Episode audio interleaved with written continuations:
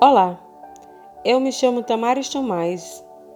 Hoje vamos falar sobre Burroughs Frederick Skinner. Fique comigo nessa jornada e vamos aprender um pouco sobre esse homem que fez história na pedagogia.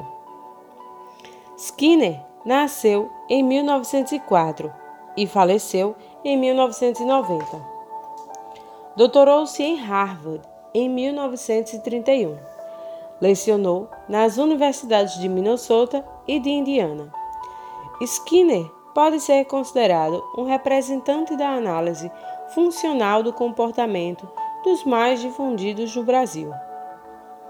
Firmou-se como um dos principais behavioristas do inglês behavior, comportamento, e embora influenciado pelo behaviorismo de Watson, parece seguir mais os trabalhos de Pavlov e Thorndike, que se caracterizam pelo conexionismo, aprendizagem por consequências recompensadoras, e pelo condicionamento clássico, processo de aprendizagem que consiste na formação de uma associação entre o estímulo e uma resposta aprendida através da contiguidade, respectivamente.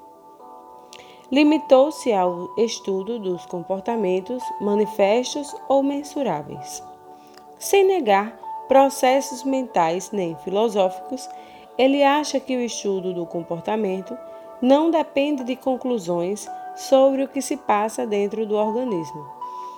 Segundo ele, a tarefa da psicologia é a predição e o controle do comportamento. E como todos os homens controlam e são controlados, o controle deve ser analisado e considerado. Ele nega a liberdade humana e afirma que o nosso comportamento só pode ser explicado mediante um rígido determinismo. Contudo, o determinismo de Skinner limita-se praticamente ao indivíduo, não atinge a sociedade ou a cultura. Skinner nega que as diferenças individuais possam explicar as produções geniais. A diferença entre um reconhecido medíocre e um gênio deve ser procurada na história dos reforços a que eles foram submetidos, embora ele admita que as pessoas possam revelar grandes diferenças herdadas. Segundo ele, o homem é um ser manipulável, criatura circunstancial, governada por estímulos do meio ambiente externo. Este tem a função de moldar, determinar o comportamento.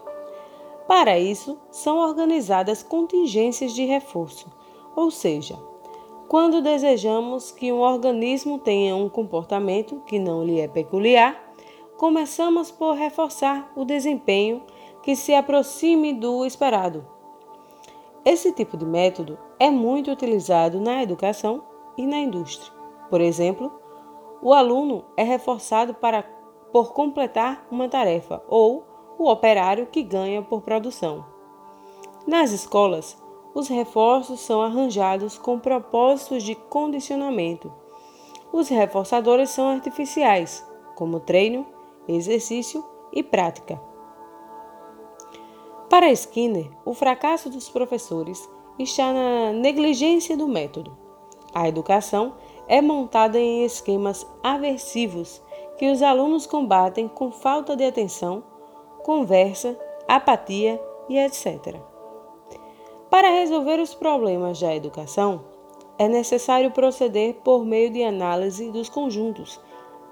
Somente as totalidades são concretas e reais, dando conta da dimensão histórica do social. É preciso definir concretamente o indivíduo dentro da sociedade em que se vive.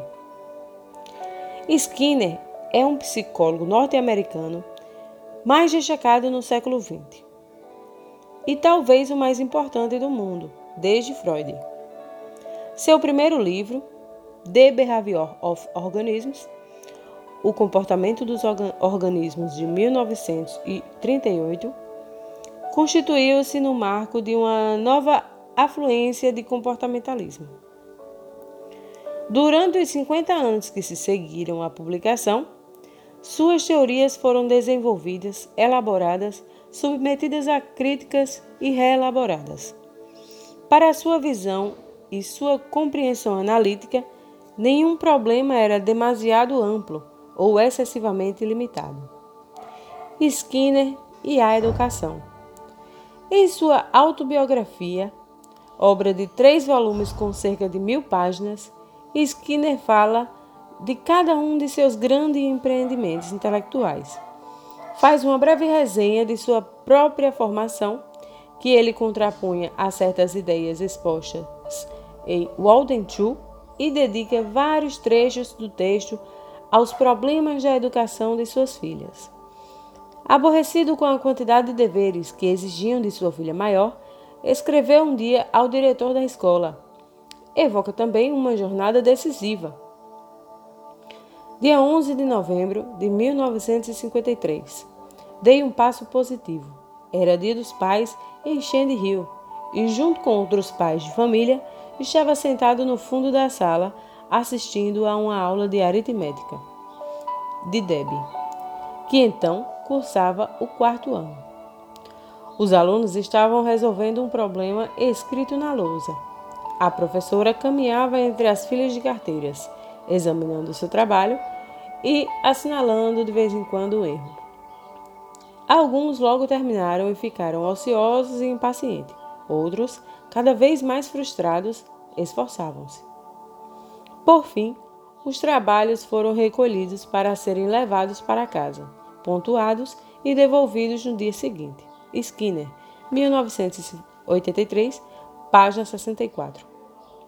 Na melhor tradição de digressões interpretativas da investigação qualitativa, Skinner comentou mais. Logo, me dei conta de que devia fazer alguma coisa. Involuntariamente, talvez, a professora violava dois princípios fundamentais. Não dizer aos alunos imediatamente se seu trabalho estava correto ou não. Uma prova corrigida e devolvida vinte, vinte e quatro horas mais tarde podia não funcionar como reforço. E exigir de todos o mesmo ritmo, sem levar em conta nem o nível e a capacidade dos alunos.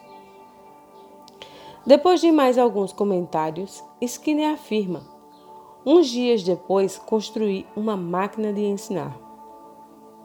Considerando a questão como uma das contingências de reforço e da maneira de apresentá-lo, Skinner iniciou o movimento das máquinas de ensinar, e a instrução programada viria em seguida. Na época, ele fez uma importante escolha de palavras ao descrever o comportamento do aluno. Mais que selecionar as respostas, o aluno as compõe. Skinner, mil novecentos e oitenta e três, página sessenta e cinco. Na realidade, a história é mais complexa, visto que já havia tentado mecanizar o seu material de laboratório para aumentar a eficácia de investigação. Havia, além disso, outros antecedentes, advogados e patentes, críticas filosóficas de Max Black e Israel Schaeffer, correspondência com Sidney Pressey e cópias dos trabalhos de Presley dos anos de mil novecentos e vinte e mil novecentos e trinta, sobre uma primeira forma de aparato para teste e ensino. Skinner era capaz de observar comportamentos em complexas situações naturais, percebendo imediatamente a pertinência dos principais conceitos e princípios teóricos para logo planejar e fabricar os dispositivos técnicos para corrigir as condutas. Qualquer cientista social invejava o seu olho, a sua criatividade, sua teoria fundamentada e sua investigação qualitativa orientada para a ação. Mas Skinner não era só alta tecnologia. Em um de seus ensaios mais agradáveis, How to Teach Animals, Como Ensinar os Animais, descrevia como converter um brinquedo infantil, um tubinho metálico que emite um som muito agudo, em reforço condicionado, acionando-o cada vez que se apresentava um pedaço de comida a um cão faminto. Estabelecida a relação, pode-se associar o reforço imediatamente, menos de um segundo para se obter o efeito máximo, a qualquer comportamento que se queira ensinar a um animal. Pode-se ensinar um animal a apresentar-se junto ao armário, a caminhar com a cabeça erguida ou para uma conduta mais intelectual. Pode-se ensinar um animal como a pomba a ler, isto é, a bicar quando lhe apresenta uma cartela na qual está escrito bicar, e a não bicar quando lhe apresenta a cartela na qual está escrito não bicar. Tocar breves melodias ao piano e jogar ping-pong de maneira um pouco modificada são atividades que estão dentro das possibilidades de aprendizagem nas pombas. Sem perder o ritmo, por assim dizer, Skinner sugeria extrapolações às crianças pequenas que fazem o que querem e não fazem o que os pais querem ou não querem que façam. Conduta de contrariedade. Uma observação cuidadosa revela as possibilidades de reforço que há na conduta dos pais e as sensíveis modificações que se podem ser introduzidas para obter as respostas desejadas. Ao mesmo tempo, o êxito de suas investigações técnicas, como tudo o que fazia, foi acompanhado de uma série de ensaios, que mais tarde se converteram em sua obra, Technology of Teaching, Tecnologia do Ensino, de mil novecentos e sessenta e oito, em que expunha o seu enfoque teórico sobre os problemas clássicos do ensino e da aprendizagem. No primeiro capítulo, a etimologia do ensino, analisa as grandes metáforas utilizadas para explicar as mudanças que convertem uma pessoa não instruída em uma pessoa culta. No último capítulo, a conduta institucional, analisa vários aspectos da organização e administração escolar. Entre um capítulo e outro, examina a ciência da aprendizagem e a arte de ensinar, a tecnologia do ensino e motivação, criatividade, disciplina e autocontrole. Skinner estudou cada um desses temas sob sua perspectiva de reflexão. O que deve fazer o indivíduo para que seja considerado motivado, dono de si e criativo? E o que deve fazer o professor, experimentador, para aumentar a probabilidade de chegar a este comportamento final? Trata-se, resumidamente, de uma obra fundamental de psicopedagogia para professores, pondo de lado os chavões e as imagens estereotipadas sobre Skinner. O professor experimentador com suas caixas, seus ratos brancos e suas pombas. E assumindo a postura e a perspectiva de um docente que faz investigação qualitativa orientada na ação, com vistas a melhorar seu próprio ensino e a aprendizagem de seus alunos. Descobrir-se-á um acadêmico ocupado com problemas concretos, imaginando táticas inovadoras e, em seguida, tratando de conceituar o que se quer fazer. Considere-se o seguinte relatório descritivo em A Matter of Consequence, uma questão de consequências. Pode-se ensinar um salto em altura, simplesmente elevando a barra de um milímetro depois de cada salto bem-sucedido. E certa vez programei de forma semelhante um pequeno exemplo de conduta verbal quando Debbie, sua filha, trouxe para casa um exercício de aritmética. Eram uns vinte a trinta problemas cuja finalidade era ensinar a equivalência de distintas expressões para a mesma operação. Debbie, de, Debbie devia somar, por exemplo, quando lia a soma de I, ou, mais, ou somado a. Mas, nos espaços em branco, havia números de dois ou três algarismos, e preocupada em fazer o cálculo correto, ela não captava o essencial da equivalência. Escrevia à tinta as expressões em uma folha de papel e introduziu os números dois e três nos espaços em branco, a lápis, Debbie não teve dificuldade nenhuma com a soma de dois e três, dois mais três ou dois somados a três. Obviamente, sabia o que significavam as expressões, então apaguei os números e escrevi outros um pouco maiores, com os quais ela tampouco teve o menor problema. Depois de duas ou três substituições, resolveu a tarefa original sem nenhum esforço. Skinner, mil novecentos e oitenta e três, página noventa e cinco.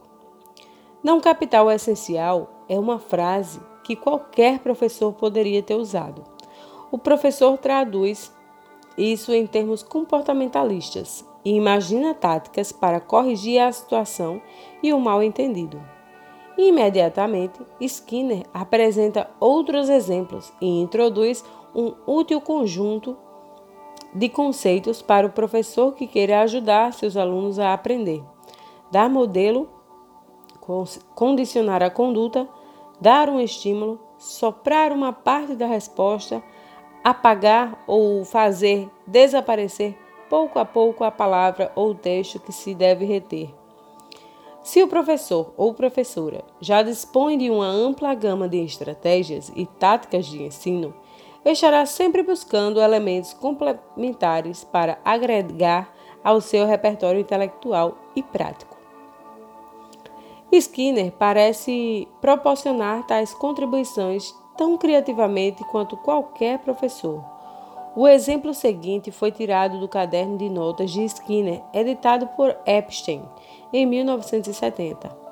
Cada passagem teve um breve título, mas infelizmente sua data é aproximada, pois Skinner escreveu, corrigiu e voltou a escrever muitas de suas notas. Por conseguinte, é difícil acompanhar a evolução de seu pensamento no tempo. Veja-se de uma de suas notas mais provocativas, intitulada Quando é que o ato de ajudar ajuda? Ao observar minha própria conduta com Lisa, o que mais me impressionou foi o seguinte. Em meu afã de ajudar a menina, destruo as contingências que a ensinariam a ajudar-se a si mesma.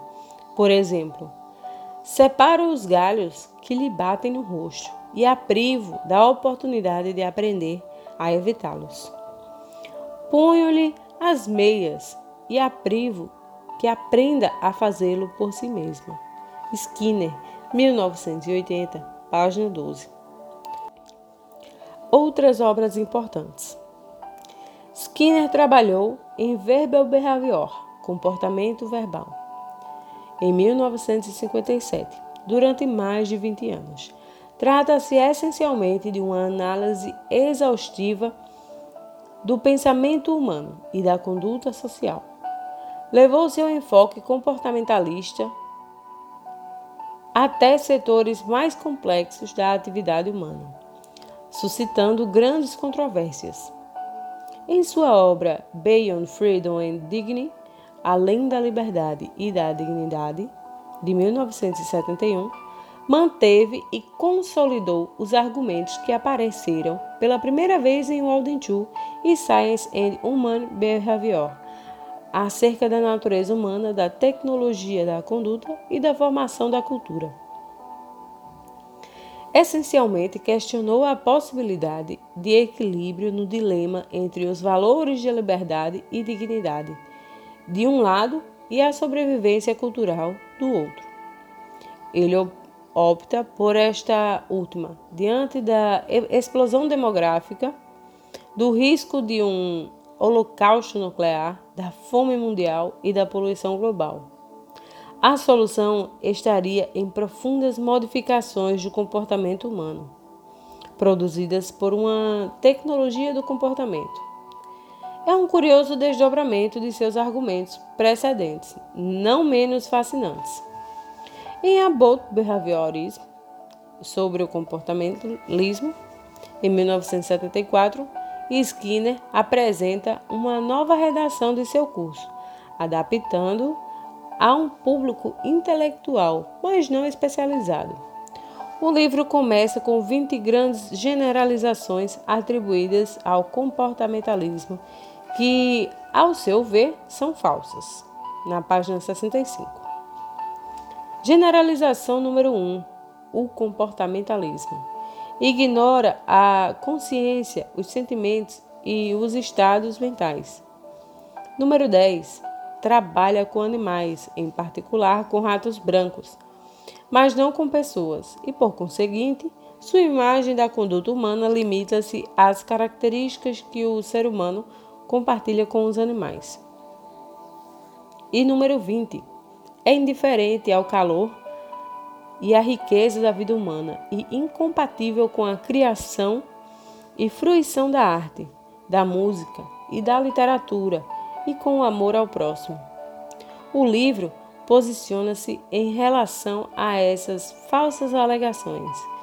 Skinner morre aos dezoito de agosto com oitenta e seis anos de leucemia, um dia depois de terminar a revisão do seu último artigo, que é em Psychology by a Science of Mind, publicado no período American Psychologist.